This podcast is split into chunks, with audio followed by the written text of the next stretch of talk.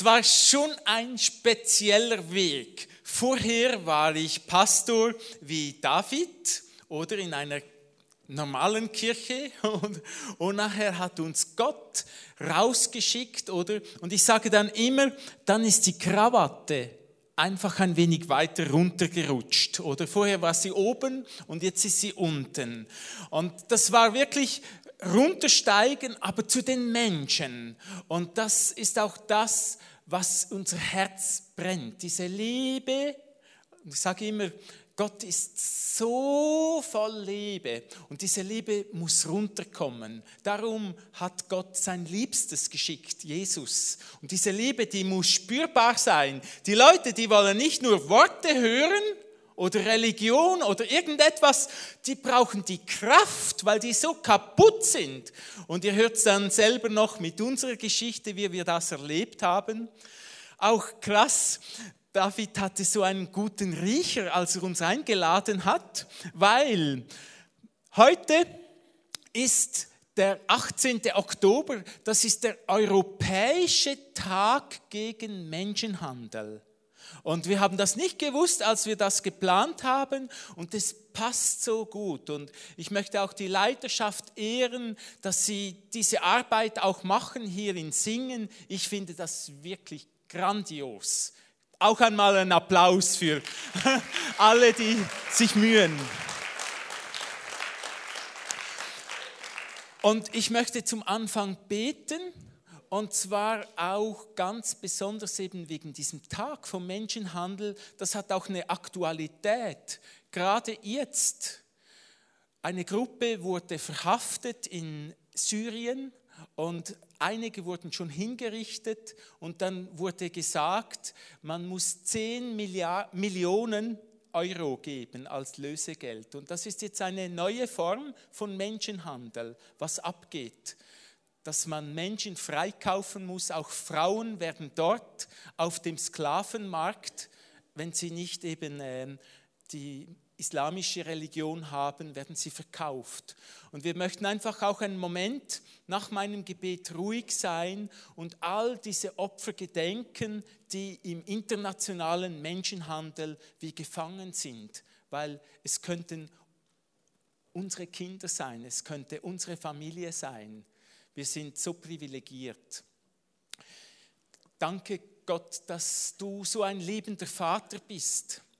Und dass du uns so gern hast und auch heute jedes Einzelne in deinen liebenden Arm nimmst, dass du auch deine Liebe jetzt ganz mega ausschüttest, dass wir dich spüren, du bist der Gott der Liebe.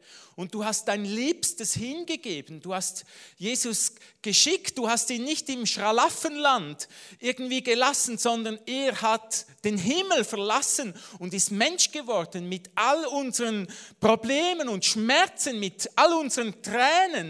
Und er hat den Weg wieder frei gemacht zu Gott. Und ich danke dir, dass der Weg frei ist zu Gott, dass Versöhnung möglich ist. Und ich möchte auch danken, dass der Heilige Geist da ist, dass er der Geist ist, der jedes Einzelne überführt, auch in die Wahrheit leitet. Und darum deklariere ich über allen Lügen, dass sie ersetzt werden durch die Wahrheit. Und du sagst, dein Wort ist die Wahrheit. Und die Wahrheit, sie macht uns frei. Und jetzt möchte ich auch beten für all die Opfer, die irgendwo in einer Gefangenschaft leben durch Menschenhandel. Und im Wort heißt es, du hörtest den Schrei der Sklaven. Du bist selber runtergekommen in Ägypten und hast gehört diesen Schrei, diesen Hilferuf. Und danke dir, dass du auch heute diesen Schrei hörst, dieser Frauen, dieser Menschen, die umgebracht werden. Ich danke dir dafür, dass du einfach derjenige immer noch bist, der die Menschen frei macht. Danke dir dafür. Amen.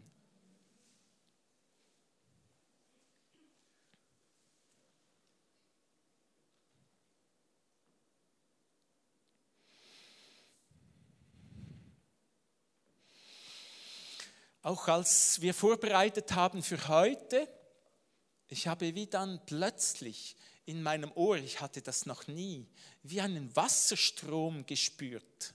Das ist wie ein Trinitus, so ein Wasser. Und ich habe gemerkt, Gott macht etwas. Er gibt es echte Wasser heute. Er stillt den Durst. Und überall in unserem Arbeitsgebiet, wir sind mitten im schrägsten, wirklich in der Sündenmeile von Zürich, am schlimmsten Ort, wo alle Kriminalitäten und so weiter zusammenlaufen.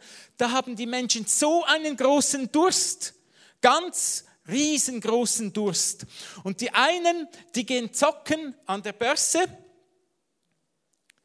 Die gehen zocken und ich habe auch Geld mitgebracht. Wer möchte gerade ein wenig Geld? Niemand. Es ist alles fake, oder? Und Sie merken es, die Leute, es ist so viel Theater. Man kann viel Geld machen, aber so schnell wie gewonnen ist es zerronnen. Dieser Durst stillt den wirklichen Durst nicht. Dann der nächste Durst ist so ein Partydurst. Die kommen an unsere Langstraße pro Wochenende, wenn es gut läuft, bis zu 30.000 Leute, die dann dort abfeiern. Und das ist auch so ein Durst nach Party, nach Chillen. Und wir sind dann manchmal auch noch um 2 Uhr morgens unterwegs. Und ich sage euch, dann kippt der Durst. Dann sieht man, wie die Leute dann wirklich zum Teil Bluterbrechen, sich ins Koma gesoffen haben. Und der Durst ist immer noch nicht gestillt. Ein anderer Durst ist dann der Biergartendurst. Man haut sich die Rübe voll. Oder ein anderer ganz trauriger Durst, das ist der Drogenumschlagplatz, wo so viel gehandelt wird und sind eigentlich Schmerzmittel. Die Leute, und ich habe das selber so erlebt, und Dorothees Bruder ist sogar daran gestorben, an einer Überdosis zu reinem Heroin.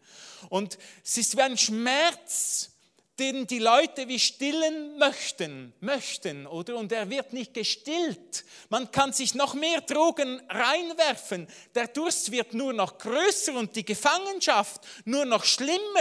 Und wir haben so viele Leute gesehen in diesen 8 Jahren, wo wir diese Arbeit machen, wo wir abgetaucht sind in diese Langstraßenwelt, die gestorben sind. Und wenn ich euch anschaue, euch jedes Einzelne, ihr seid nicht zum Sterben bestimmt, sondern ihr sollt leben. Ihr sollt leben. Ihr sollt frei sein. Und dann so ein ganz spezieller Durst. Ich frage mal, ab welchem Alter kann man in den Nachtclub? 21, 18, schön wär's. Es ist leider viel früher, oder? Der heutige Nachtclub, der läuft eben ganz anders, oder? Wenn man sogar vielleicht noch die Windeln anhat, oder? Und zum Beispiel Filme runterladen will, illegal, dann plötzlich gibt es solche rhythmische Bilder, oder? Und ich sage, das ist nicht Sexualität, das ist nicht Intimität, sondern das ist ein Affentheater. Es ist gar nichts Echtes, es ist Fake, oder? Ich habe hier auch etwas mitgebracht. Wer möchte so eine Frucht essen? Ich warne euch, oder? Alles hier ist fake. Das Geld ist schon fake, auch diese Frucht. Und diese Art von Sexualität ist ein billiger Abklatsch vom echten Original. Das echte Original, Sexualität ist das größte Geschenk. Aber was dargeboten wird, was verkauft wird, ist ein billiger Kitsch, wo die Menschen wie reinfallen. Und man kann das heute so leicht runterladen, wenn man eben, ich sage, 7- oder 8-jährig ist, dann kommt man mal noch die Frage, bist du 18 Jahre alt oder auf diesen Seiten? Und dann muss man so clever sein, dass man das Häkchen vom Nein auf Ja schieben kann und dann ist man mit 7 oder 8 Jahren schon mitten im Nachtclub drin. Oder? Das läuft so. Man wird wie durchs Handy verleitet. Und wir haben auch Prävention in den Schulen. Darum wissen wir das, dass es in diesem Alter anfängt. Und es ist dann wie ein Köder, den man schluckt. Der arme Fisch, der diesen Köder schluckt, oder? Er sieht echt aus, oder? Und du denkst, es ist echte Sexualität und das ist doch spannend und ist lustig und es läuft etwas ab, oder? Aber so schnell ist man in einem Suchtpotenzial ist, ist man sexsüchtig, sage ich, und man erlebt den Haken, dass der sitzt. Und all das, was man gesehen hat, man wird es nicht mehr los. Und es ist eigentlich nichts anderes als eine Form von Menschenhandel, wo Menschen dahinter gequält werden, abhängig gemacht werden und oftmals gar nicht freiwillig machen. Aber wir sind so blöd, oder schon auf dem Handy, im Internet, überall ziehen wir es rein und im Kopf passiert etwas. Man sagt, und das sind Forscher, die das rausgefunden haben, dass die Pornografiesucht übers Internet und über sexuelle Bilder und Stimulation so stark einfährt wie Kokain.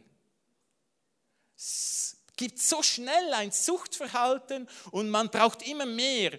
Und es ist dann so schön, wenn man einfach frei wird von all dem, all dem Affentheater, weil es eben wirklich nicht einfährt. Es ist so, dass es dann ins Puff führt, oder?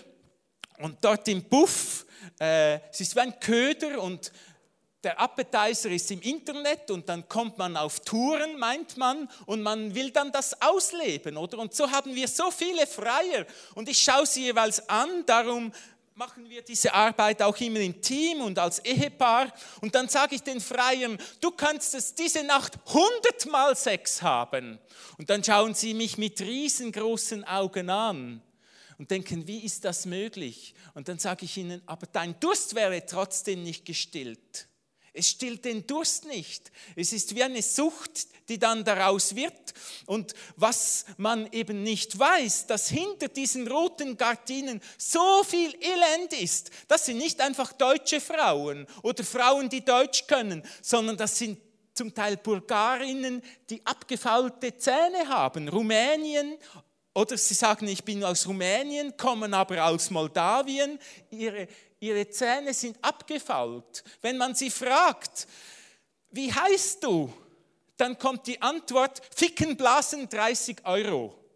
Oder? Sie können nicht mal die Sprache. Und das sind Systeme. Und ich sage, da hört doch alle Lust auf, wenn man 30 oder 40 Mal im Tag dann zur Sache muss und das soll Freude machen. Ich sage immer, eine Kuh, ihr habt ja auch Kühe hier, ich habe gesehen, so grün und ländlich, eine Kuh, die hat es in Singen viel, viel besser als so eine Frau, die 30 oder 40 Mal zur Sache muss, oder? Stellt ihr euch mal vor, die Schmerzen, wie sie erleiden muss.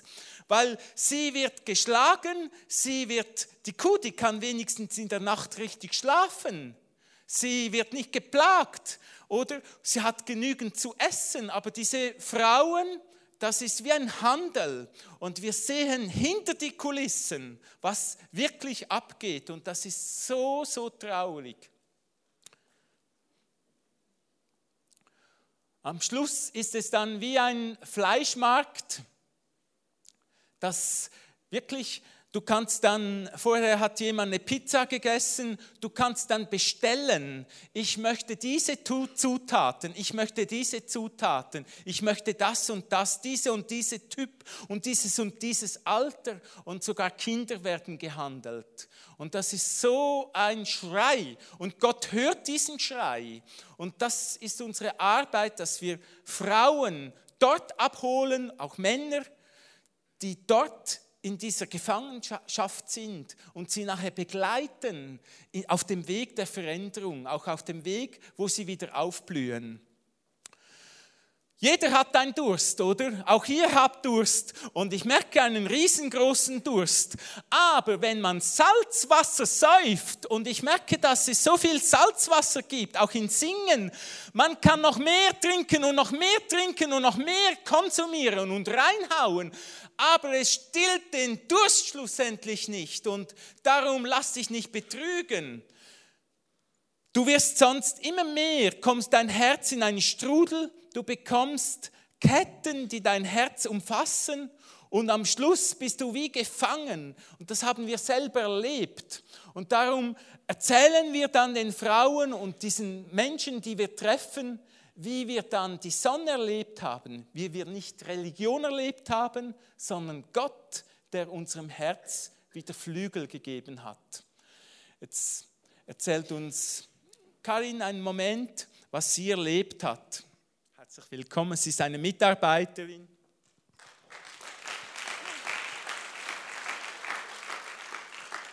Ich möchte euch kurz meine Geschichte erzählen, warum ich diese Arbeit mache. Und zwar hat es in den 90er Jahren schon begonnen. Da gab es in unserem Dorf das erste Bordell in der ganzen Region. Und mich hat es einfach nicht mehr losgelassen. Ich bin dort vorbeigefahren und habe hingeschaut und einfach gedacht, ja, was sind das für Menschen dort? Und die Frauen haben mir immer leid getan und die Männer habe ich immer gehasst. Und dann hat dann Jesus mal zu mir gesagt, fang an, diese Menschen zu segnen. Und dann habe ich das gemacht. Am Anfang konnte ich nur die Frauen segnen, mit der Zeit auch die Männer. Und ich muss noch schnell kurz erzählen, ich hatte nicht so eine einfache Kindheit. Meine Mutter ist gestorben, als ich noch ein Kind war, an Krebs. Und mein Vater fing nachher an, mich sexuell zu missbrauchen. Und das hat sicher auch etwas ausgelöst. Und viel später, viele Jahre später, bekam ich den ersten Sohn. War alles gut, dann wurde ich wieder schwanger und dann spät in der Schwangerschaft hatte ich einfach keine Kindsbewegungen mehr und dann ging ich zum Arzt und dann haben sie gesagt, ja, das Kind ist gestorben und das war ein Mädchen und ich habe mir so ein Mädchen gewünscht, wahrscheinlich einfach, weil meine Mutter früh gestorben ist und dann musste ich das tot gebären und hatte dieses Kind im Arm, es war ganz schlimm und viel später dann, als ich wieder einmal geweint habe, hat er zu mir gesagt, weißt du Karin, du hast das Gefühl, nur wenn du dieses Mädchen hast, also dass du eine richtige Mama sein kannst und deine Tochter ist bei mir im Himmel, ihr geht es gut. Aber ich habe viele verlorene Töchter, denen geht es nicht gut und ich setze dich als geistige Mama über diesen Töchtern und das ist mir so eingefahren und dann später habe ich dann Harwings kennengelernt und so ist dann das alles gekommen und ich habe hier diese Rose extra geknickt und viele haben dort auch zu mir gesagt, die Blume, ja, bei jedem Scheiterhaufen kann Gott dann eine Blume wachsen lassen. Ja, das stimmt, für mich war das einfach, ja, bla bla bla. Und heute geben wir den Frauen auch im Milieu diese Blume und vielleicht denken sie auch mal, ja, genau. Aber das ist einfach eine geistliche Wahrheit. Und wir sagen, wenn du Papa ranlässt, dann blüht die Blume auf. Und diese Perlen, Perlen entstehen ja durch Schmerz, durch wenn die Muschel eine Verletzung hat. Und so war es ja auch in meinem Leben. Durch Schmerz wurden nachher diese Perlen, weil ich einfach Gott herangelassen habe und gesagt habe, ja, also es war natürlich ein Prozess über Jahre und ist immer noch ein Prozess, aber ja, arbeite an mir. Und heute mache ich diese Arbeit einfach vom Herzen gerne und verstehe auch diese Frauen, was sie erlebt haben. Und es ist so schön, ja, dass ich hier sein darf. Danke vielmals.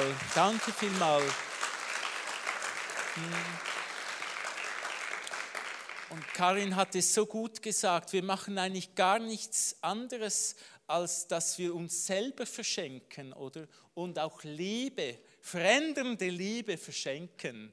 Und das hat so eine Kraft, das fährt ein. Die Leute sind so bewegt und es hat mit unserer Geschichte zu tun. Auch meine Frau hat eine krasse Geschichte, sie erzählt den ersten Teil davon. Hallo zusammen, es freut uns sehr, dass wir hier sein dürfen und dass so viele Leute da sind, das freut uns sehr. Gehen wir gerade zum nächsten Bild. Ich bin Malerin auch, ich male Bilder.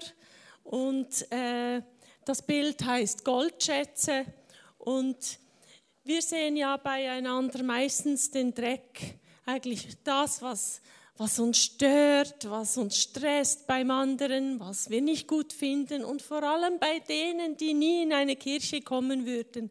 Da sehen wir hauptsächlich den Dreck und das Erste ist immer, ja, du musst dich verändern, wenn du dann in die Kirche kommst. Aber Gott sieht es ganz anders. Und das ist Liebe, die wirklich verändert. Und Gott findet durch die Liebe den Schlüssel zum Menschen. Er sieht den Wert, er sieht das Gold, er sieht das, was so tief im Menschen, er hat den Menschen geschaffen. Und darum ist ein Stück von ihm in jedem Menschen drin. Und darum liebt er die Menschen bedingungslos. Aber ich habe auch eine Geschichte. Ich war so eine Frau, viele Jahre gefangen wirklich wie in einer Höhle und an dicken Ketten, Ketten von Religion, Ketten von Machtmissbrauch, Ketten von Scham, Ketten von Lügen, Ketten von Hass, von Manipulation. Die Liste war so lang und ich war so lang gefangen in mir selber. Mein eigenes Ich war mir immer im Wege. Und so viele Menschen sind gefangen. Sie sind gefangen irgendwo in einer Höhle. Und vielleicht sind sie Christ geworden, aber sie sind immer noch gefangen. Aber ich sage dir, Liebe verändert. Und du musst die Liebe suchen, die Liebe beim Vater. Das war ich als kleines Kind. Und meine Eltern waren, ich bin christlich aufgewachsen und meine Eltern waren ganz streng religiös. Sie kamen aus einem ganz extrem gesetzlichen Hintergrund und ihre Überzeugung war, dass sie den Kindern den Willen brechen müssen. Und das haben sie auch gemacht. Mit Schlägen, mit Gewalt, mit Isolation, mit Arbeit, alles drum und dran. Ich kann da gar nicht ausholen. Aber meine Eltern, sie waren nicht einfach böse Eltern. Nein, sie glaubten an Gott und sie waren gottesfürchtig und sie wollten Gott gefallen. Aber man hat ihnen das so eingetrichtert, dass man den Kindern den Willen brechen muss. Und das wollten sie, weil sie wollten ja nicht Kinder, die dann im Feuersee landen. Also haben sie uns so erzogen mit aller Härte, Strenge und mit all diesen Dingen. Und das war ganz extrem. Ich konnte keine Identität Ich hatte keine Identität, ich konnte auch keine Beziehungen zu meinen Eltern aufbauen. Wir waren 7 Kinder, eines ist schon bei der Geburt gestorben und ja, es war wirklich ganz schwierig. Und mein Vater hatte ein Problem mit Jähzorn. Und obwohl er Christ war, hat er immer einen Zorn. Und von Zeit zu Zeit ist dieser Zorn herausgeschwappt und so mit Macht. Er konnte es, auch durch das Christsein hat er nicht Heilung erlebt in diesem Zorn. Und dann kam das auf die Kinder, auf die Familie. Und so habe ich als kleines Kind so Traumas erlebt. Ich kann jetzt nicht alle Details erzählen, aber eines zum Beispiel, wo ich gesehen habe, wie er meine Geschwister zusammengeschlagen hat und mit Fäusten und mit Füßen getreten. Und ich hatte so Angst vor meinem Vater. Und diese Angst, die saß so tief, ich hatte mein Leben lang Angst vor meinem Vater. Und auch von der Mutter, sie war hart. Sie hatte selber die schlimmste Kindheit erlebt. Sie war so hart und das hat sie weitergegeben. Ich habe mich gefürchtet in unserer Familie. Und so habe ich ja Manipulation erlebt, Kontrolle und so weiter. Und das alles, nicht weil meine Eltern böse waren, aber sie wussten es nicht besser. Und so war ich wie eine Marionette. Ich habe gelernt zu funktionieren. Ich habe gelernt zu horchen. Wehe, ich habe mich einmal gewehrt, dann hat es gerade einen Schlag ins Gesicht gegeben. Oder ich wurde eingesperrt im Zimmer, ich durfte keine Freunde haben und so weiter.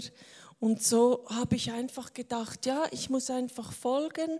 Und so habe ich jedem, also überall gehorcht, wenn jemand gesagt hat, mach das, dann habe ich sofort das gemacht, mach das. Ich hatte keine eigene Meinung. Ich wusste gar nicht, wer bin ich eigentlich selber? Und was bin ich denn? Was ist denn mein Wert und das Ziel? Warum lebe ich auf dieser Welt? Und ich war wie innerlich ein Kind geblieben. Ich habe mich gar nicht entwickelt. Ich war immer wie ein 10-, 9-jähriges Kind. Und viele Leute im Milieu, ihnen wird der Wille gebrochen. Schon früh in der Heimat erleben sie Missbrauch, sie erleben Gewalt, sie erleben totale Armut. Sie müssen parieren, es ist eine Schamkultur, es ist eine Ehrkultur, sie müssen ihren Eltern dienen, sie müssen ihre Eltern ernähren und so weiter. Wenn sie das nicht machen, dann fallen sie aus der Familienehre. Es sind so viele Zusammenhänge, wir können nicht alles erzählen hier, aber sie sind gebrochen und kommen schon gebrochen nach Europa, kommen gebrochen in die Schweiz oder nach Deutschland und so weiter. Und das ist ein ganz trauriges, ganz eine traurige Tatsache.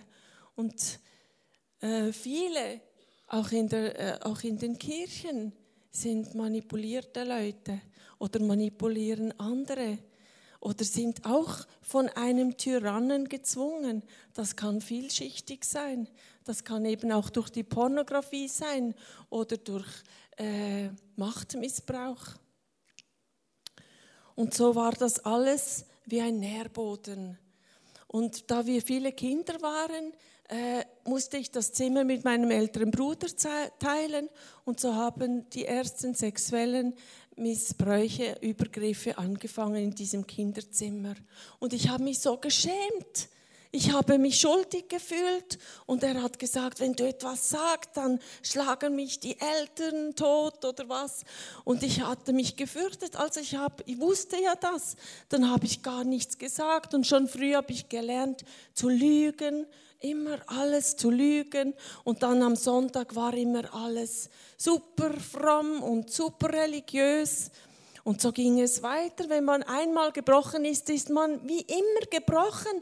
Man zieht die Dinge regelrecht an. Man ist wie an einem Punkt verwundet und das geht tief in die Wurzel hinein. Und man kann immer Oberflächenbehandlung machen, aber es nützt nichts, weil die Wurzel ist kaputt, die Wurzel ist verletzt. Und das ist das Problem. Und so ist es dann weitergegangen. Dann, mein Vater war auch Pastor. Und dann sind Leute in unserem Elternhaus rein und rausgegangen. Und so habe ich dann sexuelle Übergriffe erlebt in diesem Freundeskreis, in diesem Umfeld. Und dann ging es weiter, dann habe ich über viele Jahre sexuellen Missbrauch erlebt von einem Pastor. Und immer wieder auch das Stillschweige-Ding, immer in der Kirche, auf der Predigt. Ich bin immer rausgerannt, ich habe geweint, ich habe die Welt nicht verstanden, ich habe gedacht, mit mir stimmt etwas nicht. Ich war total zerstört. Die Leute haben auch gedacht, ja, die ist irgendwie dämonisch belastet oder das ist eine Zicke, mit der wollen wir nichts zu tun haben, sie haben mich überhaupt nicht verstanden und so weiter. Und dann habe ich auch, wie erlebt, ja, ich musste ja immer schweigen über diese Dinge. Der Pastor hat auch gesagt, ja, wenn du etwas sagst jemandem, dann zerstörst du mein Leben. Ja, das wollte ich doch nicht. Ich habe ja immer gehorcht. Ich wollte doch dem nicht im Weg stehen, dem, seinem Erfolg und so weiter. Also habe ich geschwiegen. Dann hat er gesagt, ja, ich zerstöre auch seine Familie. Also habe ich wieder geschwiegen. Ich habe jahrelang mit niemandem geredet. Und ich habe das alles in mich reingefressen. Und so gab es auch verschiedene Traumas, die ich dann erlebt habe in dieser Zeit. Zum Beispiel, ihr kennt das auch von den Zeitungen, da gibt es Familienväter, die ganze Familien auslöschen. Und so habe ich etwas Ähnliches erlebt. Dann sind die Emotionen einfach übergegangen und er ist in den Keller gerannt, hat den Revolver geholt und gesagt, jetzt mache ich dich fertig. Er ist mir nach, ich bin dann weggerannt, es war in der Nacht, ins nächste Dorf, er ist mir hinten nachgekommen und ich hatte so Angst, ich wusste, der meint das total ernst. Ich habe mich versteckt in den Gärten und ich wusste nicht, wie soll ich das machen oder wie geht das? Ich habe nur gemerkt, wie das Herz mir aus dem Hals springt. Und er hat immer gesagt, gerufen, Dorothee, ich finde dich. Dorothee, ich finde dich. Und ich habe mich so zu Tode gefürchtet. Und eine andere Situation, da waren wir im Auto, dann hat er die Knöpfe runtergelassen und weil ich vielleicht Emotionen hatte und gesagt, ich habe dann auch gesagt, ja, warum gehst du dann nicht zu einer Prostituierten? warum musst du mich? Und dann war er wütend und hat die Knöpfe runtergemacht und gesagt, ja, ich fahre jetzt mit dir in diese Wand rein auf der Autobahn. Und ich hatte so Todesfurcht. Ich war so am Ende, ich konnte diese Bilder nie mehr vergessen. Und mein Leben lang war ich geprägt von diesen Missbräuchen, von diesen Verletzungen in der Beziehung. Wenn wir fuhren auf der Autobahn, ich hatte panische Zustände. Und wenn man Angst hat, dann kommt das woher? Man hat etwas Schlimmes erlebt und dann muss man zurückgehen und das mal anschauen, was ist da passiert.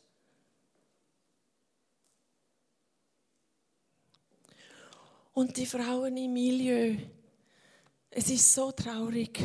Sie erleben genau das Gleiche und darum kann ich sie so gut verstehen. Sie reden nie darüber. Sie bekommen Schläge von ihren Zuhältern. Sie werden gejagt die ganze Zeit. Wir haben gesehen, sie sitzen mal 5 Minuten auf ein Bänklein. Dann kommt schon der Zuhälter und jagt sie weg. Oder wenn sie mit uns reden, dann läutet er ihnen an und sagt Arbeit. Und sie müssen gerade arbeiten gehen. Ist das denn freiwillig? Und dann wird ihnen das Geld abgenommen. Und sie würden nie sagen, ja, man würde sagen, ja, sie müssen einfach mal halt gegen die aussagen und sich wehren. Das kann man nicht, wenn man manipuliert wird, kontrolliert wird, das ganze Leben lang. Man kann nicht. Und darum sage ich, das ist ein Riesengefängnis. Sie reden nicht über ihre Peiniger. Sie können nicht anklagen. Sie haben Angst, sie werden auch verfolgt. Man droht ihnen. Bis ins Heimatland werden sie bedroht. Man sagt, ich zünde dein Haus an zu Hause, ich nehme dir die Kinder weg und so weiter. Mit einem Handyanruf in 5 Minuten läuft das zu Hause. Und sie haben Angst, sie sind traumatisiert. Und sie machen alles, was er von ihnen verlangt. Alles. Und die Freier, sie bestellen, sie sagen einfach, ja, ich will das. Wie bei einer Pizza. Sie sagen, ja, diese Zutat und diese Zutat und diese Zutat. Und dann müssen sie das so machen. Und das ist so traurig, sie spalten sich ab. Ihre Seele leidet. Und ihr könnt das euch vorstellen, Viele sind erwachsen, aber viele sind auch jung. Aber was ist mit den Kindern? Da bleibt mir die Spucke weg. Und wir schweigen. Wir machen sogar mit, indem wir Pornografie konsumieren. Wir gehen überall rein, in die Puffs. Und wir reden überall, auch mit den Zuhältern und so weiter. Also, wir machen da nicht nur mit Frauen oder so, sondern wirklich, wir sind da, lassen uns auch leiten und dann gehen wir auf die Leute zu und wir geben ihnen Würde, wir respektieren sie, wir entführen auch keine Frauen. Und Peter wird jetzt auch noch weiter noch erzählen.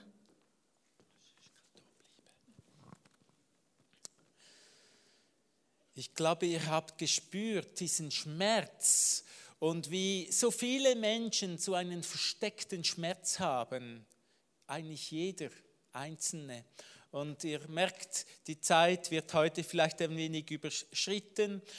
Nehmt euch dann die Infozeitung, da gibt es noch viel mehr Geschichten drüber. Ihr könnt auch einschreiben, dass ihr diesen Brief dann bekommt, 3-mal im Jahr, dann seid ihr gut informiert und könnt an uns denken.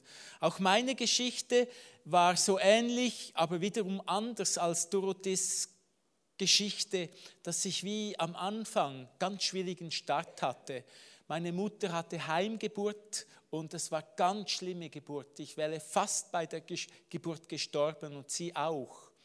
Und nachher ging es weiter, ich war so ein, man sieht mich hier, ich war ein Sandwich-Kind, also der älteste Bruder, der war ja der älteste und dann kam das Mädchen, das war ja das Mädchen und nachher kam ich, da hatte die Eltern nicht mehr so viel Zeit und dann kam der Jüngste, der war ja wieder der Jüngste, oder? Und dann musst du dich wie behaupten, du kommst in ein Muster, dass du dich völlig behaupten musst. Und nachher kam noch dazu, und das passiert bei so vielen Menschen, dass plötzlich etwas passiert. Das kann ein Todesfall sein. Bei mir war es im Alter von etwa 3 Jahren ein lebensgefährlicher Unfall. Ich hatte ein Stahlrohr im Maul und bin umgefallen mit diesem Stahlrohr und habe mich lebensgefährlich verletzt, musste Notoperation haben. Aber der Clou war, zu der Zeit, die haben nicht gemerkt, dass das Kind doch den Vater braucht und die Mutter. Die haben gemeint im Spital, nein, das Kind bekommt Heimweh. Und so war ich abgesondert für Wochen von meinen Eltern. Und das hat wie einen Knacks gegeben. Nachher, meine Geschwister haben sich gut entwickelt, aber ich habe nie eine Vaterbeziehung aufbauen können. Auch zu meiner Mutter, das war ganz schwierig, weil mein inneres Vertrauen wie traumatisiert war. Ich hatte keine Sicherheit. Ich musste mir immer selber helfen. Ich war isoliert, habe dann andere gemobbt, um Aufmerksamkeit zu bekommen. Und so ist so viel kaputt. Und ich sage dir, und das merke ich auch, wenn ich euch anschaue, so viele Menschen sind in einer Schublade drin, in einem Schema, in einer Box und können nicht raus. Und so waren wir beide in einer Box. Und so ist jeder irgendwie in einer Box. Und das ist eben das Schöne, dass die Liebe verändert, dass die Liebe einen rausführt. Und da kam also ein schlauer Mann zu Jesus und hat gefragt, was ist eigentlich das Wichtigste? Und wir spüren, das Wichtigste ist eben diese verändernde Liebe. Oder? Und wir kommen dann immer zuerst auf das Nächste und sagen eben, du sollst deinen Nächsten lieben wie dich selbst, oder? Und dann liebe dich selbst. Und so habe ich mich gedreht in diesem Egoismus. Ich habe mir alles eingezogen, um diesen Schmerz zu stillen, um diesen Durst zu stillen. Und er wird nicht gestillt. Du kannst noch mehr machen, aber er wird nicht gestillt. Es braucht ein Gegenüber. Und das haben wir so stark gemerkt, auch als wir dann gläubig wurden. Was meint ihr? All diese Traumas, wenn man gläubig geworden ist, das ist dann alles gut? Ja, bei mir war es so, alles plötzlich super.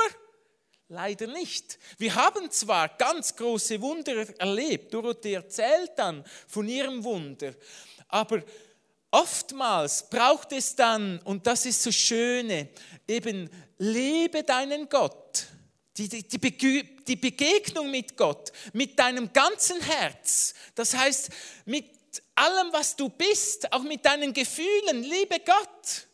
Und nachher auch mit deinem Verstand, aber auch mit deinem ganzen Leben. Und aus dieser Begegnung mit Gott kommt die verändernde Liebe, die macht uns ganz gesund, die macht uns ganz frei, aber es kommt auch Wahrheit in unser Leben. Es ist nicht einfach nur schnell, schnell, jetzt beten wir und jetzt bist du in einem religiösen System und jetzt muss alles gut sein, sondern die Wahrheit kommt rein und macht uns frei. Und das wünsche ich jedem Einzelnen, dass diese Berührung kommt durch Gott, den Vater, der dich so lieb hat und dass er sagt, du bist meine geliebte Tochter, du bist mein geliebter Sohn, ich habe dich so, so lieb, ich mache dich ganz frei. Und diese Berührung, diese Intimität, diese Verbundenheit hat uns wieder aufgerichtet, hat uns aufblühen lassen. Und das ist auch das, was wir den Leuten weitersagen können, weil wir selber erlebt haben.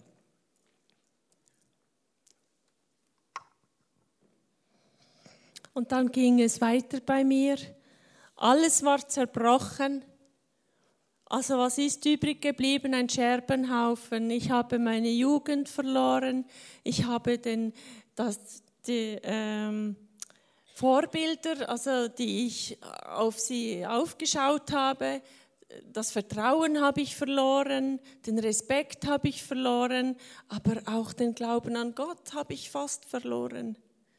An die Kirche, ich war so enttäuscht von allen Menschen, von der Kirche und so weiter.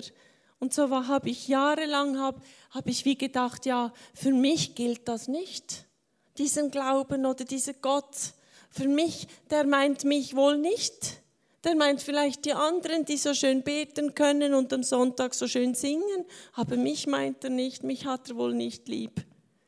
Und so habe ich gedacht und jahrelang habe ich Gedanken gehabt, immer hier im Nacken, bring dich um, es gibt keine Lösung für dich, du bist es nicht wert. Das habe ich gedacht, weil ich habe ja nie ein Wertgefühl gehabt. Niemand hat mir das Wertgefühl gegeben.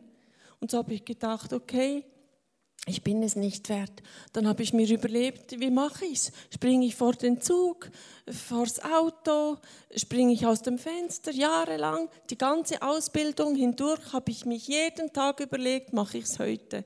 Mache ich es heute? Mache ich es heute? Mache ich es heute? Und so irgendeinmal kam dann dieser Tag, ich war so verzweifelt. Und dann habe ich einen Selbstmordversuch gemacht. Und ich lag dann am Boden und ich habe so geweint und habe gesagt, Gott, wenn es dich wirklich gibt, ich will doch eigentlich gar nicht sterben. Ich will nicht sterben, aber ich weiß nicht wie. Ich kann nicht aus meiner Haut heraus. Ich kann die Situation nicht ändern. Ich bin, wie ich geworden bin.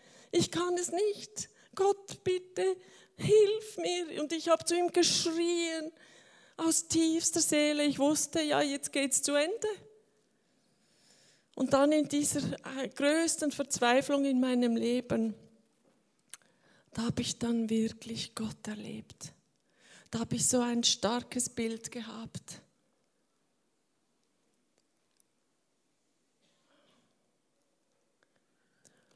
Das war dieses Bild. Viele Jahre später habe ich es erst gemalt.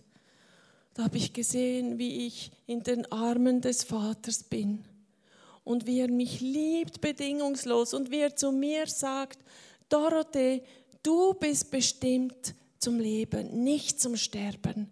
Ich liebe dich so, wie du bist. Egal, was du gemacht hast, egal, was man mit dir gemacht hat, ich dein Vater im Himmel, ich liebe dich. Und das ging so tief in mich hinein. Ich habe es gespürt mit meinem ganzen Herzen. Ich habe gemerkt, da ist jemand, der liebt mich. Kein Mensch in der Kirche hat mich geliebt, aber da ist ein Gott im Himmel, der hat mich geliebt. Und das hat mein Leben verändert, wo ich diese Liebe erfahren habe. Und das ist heute das Thema. Liebe verändert. Und sie ist so stark. Sie macht wirklich frei. Es ist einfach das Größte, wenn man das erleben darf. Und das wünsche ich jedem, dass ihr nicht Religion erlebt, sondern die Kraft der Liebe und des Angenommensein. Dann kommt man wirklich zur Ruhe. Und das ist das, wir sagen, wir Christen haben manchmal Mühe mit anderen, die tätowiert sind. Und manchmal sind sie im Milieu, von Kopf bis Fuß sind sie tätowiert. Und nicht das ist das, was tätowiert, sondern die Geschichten, was die Menschen erleben, wo sie herkommen, das tätowiert sie. Und das ist so tief drin. Und das kann man nicht einfach wegdrücken. Das kann man nicht einfach wegstecken. Und da braucht es eine neue Prägung, eine neue Tätowierung. Aber von Gott her, von der Liebe. Nicht vom Bösen, sondern dann von der Liebe, die neue Prägung. Und ihr müsst wissen, alles, was nicht geheilt ist, das gibt man weiter. Ihr seht hier das Kind. Das ist symbolisch.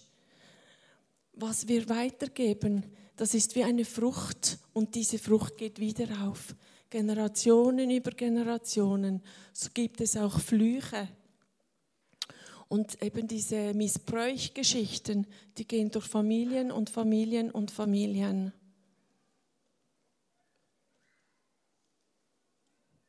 Und ich bin frei geworden von Hass, von Zerstörung, von Selbstmitleid, von all diesen Dingen. Ich habe so total Freiheit erlebt. Am Anfang war das wirklich wie Schlag auf Schlag. Es war wie wenn ein Joch auf meinem Nacken zerbrochen ist. Auf einmal ist es zerbrochen. Und dann konnte ich wieder lachen. Ich konnte wieder auf Menschen zugehen. Es hat sofort etwas bewirkt. Es ist sofort zum Leben geworden. Was tot war in mir, ist sofort lebendig geworden. Aber dann war auch ein langer Prozess, weil diese Traumas und all diese Dinge, die musste ich auch aufarbeiten. Und das ist so wichtig, dass man sich dem stellt, dass man nicht einfach nur religiös ist, sondern hinschaut, anschaut, warum ist man, wie man ist. Und an die Wurzel geht und da ist Heilung, da ist Befreiung, bei ihm ist Heilung, bei ihm ist Freiheit. Und so viele Herzen sind so hart geworden. Sie haben die Menschen gar nicht lieb, sie können gar nicht. Und ich konnte erst wieder anfangen lieben, wo ich eben selber die Liebe des Vaters erlebt habe. An meinem Herzen, in meinem Leben, wo kein Mensch da war. Und das wünsche ich euch, dass einfach eure Herzen weich werden, dass die harte Schale runterbricht, die Mauern, die man aufgebaut hat, und dass das Öl der Liebe fließt und frei macht, die Wunden heilt. Es ist so schön, wenn man einfach darf geheilt werden. Es ist auch schmerzhaft, aber es sind Tränen des Heils. Und es sind Tränen, die einfach befreiend sind. Und das ist so wichtig. Lassen wir doch seine Salbe an unser Herz heran. Wir müssen uns nur ihm hingeben, an die Wunde heranlassen.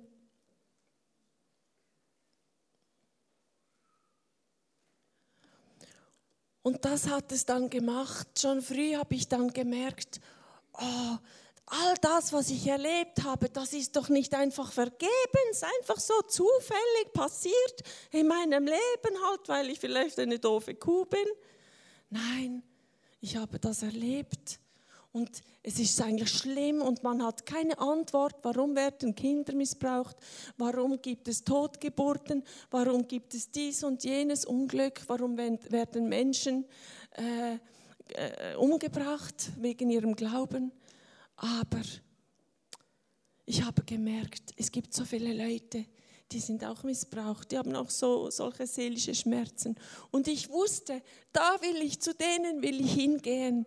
Ich will nicht einfach so in einem christlichen Club sein. Ich will zu den Menschen gehen und ihnen diese Liebe zeigen, die ich selber erlebt habe. Aber das bedeutet Sicherheit verlassen. Das bedeutet abhängig werden. Da kommt mir die Geschichte in den Sinn von Petrus und Jesus. Als er Jesus gesehen hat, dann ist er gerade aufs Wasser gerannt. Der hat nichts überlegt. Und was hindert uns bei uns, dass wir eben anfangen, im Glauben zu leben? Es ist immer der Verstand, der sagt, das kannst du nicht. Das geht jetzt gar nicht. Der Verstand sagt, nein, überhaupt, das passt gar nicht. Und das haben wir auch erlebt. Aber wir haben wirklich gesagt, Herr, wenn du uns rufst, wir wollen gehen. Und das ist ein Schritt aufs Wasser. Das bedeutet, die Bequemlichkeitszone verlassen. Abhängig werden. Und so viele Menschen warten draußen, so warten sie bei uns im Milieu. Wenn wir nicht hingehen würden, sie würden nie in die Kirche kommen, diese Menschen. Und darum ist es so wichtig, dass wir hingehen. Es ist unsere Bestimmung. Und sie warten. Und wir begleiten Menschen auf der Straße, aber wir begleiten sie auch beim Ausstieg. Wir begleiten sie bei allen Prozessen. Es braucht ganzheitliche Hilfe. Und wer gibt ihnen einen Arbeitsplatz zum Beispiel? Wenn sie jahrelang im Milieu sind, sie können gar nicht aussteigen. Sie haben keine Wahl. Sie haben keine Wahl.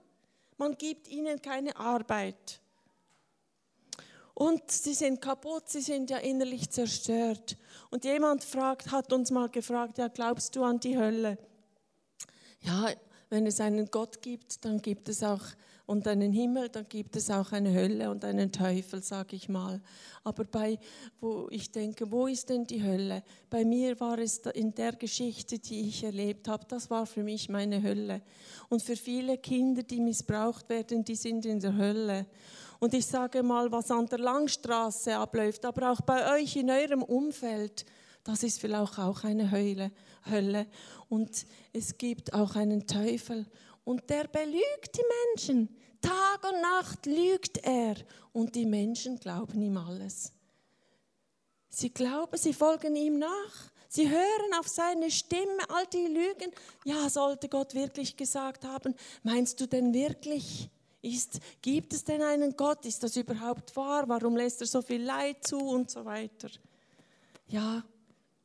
Und es ist wirklich Realität, was im Milieu abläuft, das ist die reinste Hölle. Jesus ist genau für das gekommen, für eine zerbrochene Welt. Und er hat sich hingegeben, er hat sich brechen lassen für dich und für mich. Und was machen wir mit dem? Wir denken einfach, ja, das geht uns nichts an. Wir behalten alles und konsumieren, bis wir so voll sind, dass es uns langweilig dunkt.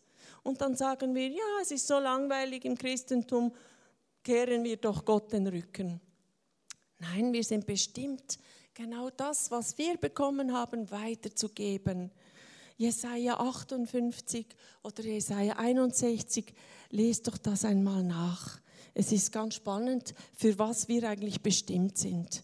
Und das ist ganz einfach, es braucht kein Studium dafür. Und da möchte ich jetzt dann bald schließen. Dieses Bild heißt neue Heimat. Und so viele Menschen sind heimatlos. Aber wo finden wir denn Heimat? Es ist nicht im Beruf, es ist nicht in der Familie. Das kann es sein, aber auch nicht immer, wenn es nicht funktioniert. Wo finden wir wirklich Heimat? Bei ihm. Aber nur, wenn wir ihn suchen. Da erleben wir Frieden, wenn wir ihn suchen. Aber wie können wir sagen, wir lieben Gott, wenn wir ihn gar nicht suchen und wenn wir gar nicht Gemeinschaft mit ihm verbringen? Das heißt nicht nur ein kurzes Gebet oder eine Bibellese, sondern Zeit mit Gott verbringen. Das heißt, ich kenne ihn und er kennt uns. Und von dem leben wir, von dem bekommen wir Liebe. Das ist Intimität pure. Ich sage mal, das ist wie Sex mit Gott. Das ist vielleicht etwas ganz Komisches, aber das bedeutet, dass das ganz enge mit ihm eins sein. Und wir möchten euch jetzt mal bitten, aufzustehen. Ihr seid jetzt lange gesessen und wir möchten euch auch etwas weitergeben von dieser Intimität, von dieser Liebe, die von Gott ist. Er möchte euch einladen. Er öffnet sein Herz für euch. Er schüttet seine Liebe, die verändert in euer Leben raus. Und in diesem Leben, das Gold deutet an, dass seine Kraft kommt in unser Herz und nachher fängt unser Herz an zu strahlen. Es hat einen Einfluss und so möchten wir euch zum Abschluss einfach das Gute weitersagen. Wir möchten euch segnen mit all dem, was ihr vielleicht gerade sagt, das ist unmöglich. Aber ich spüre, dass Gott über deinem Leben sagt, mir ist nichts unmöglich. Du sagst, da gibt es keine Lösung. Ich bin in der Box, ich bin so, ich kann nicht über meinem Schatten springen. Aber ich sage dir von Gott her, das ist eine Lüge. Und die Wahrheit ist, er macht dich ganz frei. Und ich möchte dich segnen mit echter Freiheit. Du musst nicht mehr länger im Gefängnis der Pornografie sein. Das Licht kommt, das Licht auch der Wahrheit, auch der Transparenz, dass du deine Hosen runterlassen kannst, du dich offenbaren kannst, dass auch andere für dich beten, dass andere dich in dem Prozess der Freiheit begleiten. Und ich spreche das aus, dass du nicht mehr länger ein Sklave der falschen Sexualität bist, der Sexsucht und der Pornografie, sondern du bist bestimmt zum Leben. dass das Wasser fließt und ich spüre so viel Salzwasser. Ich spüre auch so viel Wüste und in der Wüste ist kein Leben, aber ich spüre, dass durch die Liebe von verändernden Gottvater einfach dieses frische Wasser kommt, wo dein Leben wieder wie ein Garten wird. Ich spüre, dass die Gegenwart Gottes kommt, wie frisches Wasser, das dich erfüllt, das deinen Durst stillt.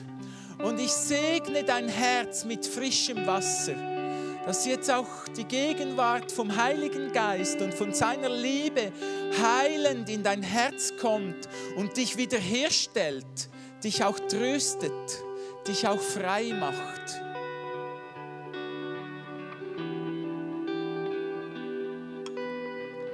Ich segne deine Arme, dass du sie breiten kannst, dass du diesen Freiraum hast und dass du wie ein Adler fliegen kannst, in deine Bestimmung hineinkommst. Freiheit für dich. Ich segne dich mit Freiheit. Und ich sehe auch ganz dicke Ketten, die dich hindern am Vorwärtsgehen, wo du wie immer zurückgezogen wirst. Und es sind Ketten der Angst. Ganz dicke Ketten und Ketten der Scham. Und Jesus möchte dich ganz frei machen. Du bist bestimmt zur Freiheit. Lass das los. Komm ganz in seine Gegenwart. Komm in sein Licht. Lass dich durchleuchten. Seine Liebe ist so unendlich. Seine Liebe, er will dir begegnen. Kehre um zu ihm. Kehre zu ihm. Und ich sehe euch auch als Gemeinde, als ICF Singen, wie umrundet. Vielleicht empfindet man das nicht immer, aber wie umrundet von ganz vielen Engeln, ganz einer starken Armee. Und Gott sagt über euch, ich bin der Herr der Heerscharen, ich bin der Gott, der für euch kämpft. Und wenn diese Engel zum Schwert greifen, dann geschehen Wunder, dann werden Menschen frei, dann werden Situationen, die unmöglich sind, möglich, weil Gott ein Gott der Wunder ist. Ihr dürft so Großes von Gott erwarten. Und ich habe auch gemerkt, wie die Engel nur warten, dass ihr sie freisetzt. Durch euren Glauben, durch eure Erwartung, dass Wunder geschehen. Sie schauen in eure Meetings rein, sie schauen ins Kino rein und sie bewegen sich und sie haben Freude. Gott selber überschüttet euch mit seiner Liebe und sagt, ich bin ein Gott, der Wunder tut. Und ich mache es in eurer Mitte.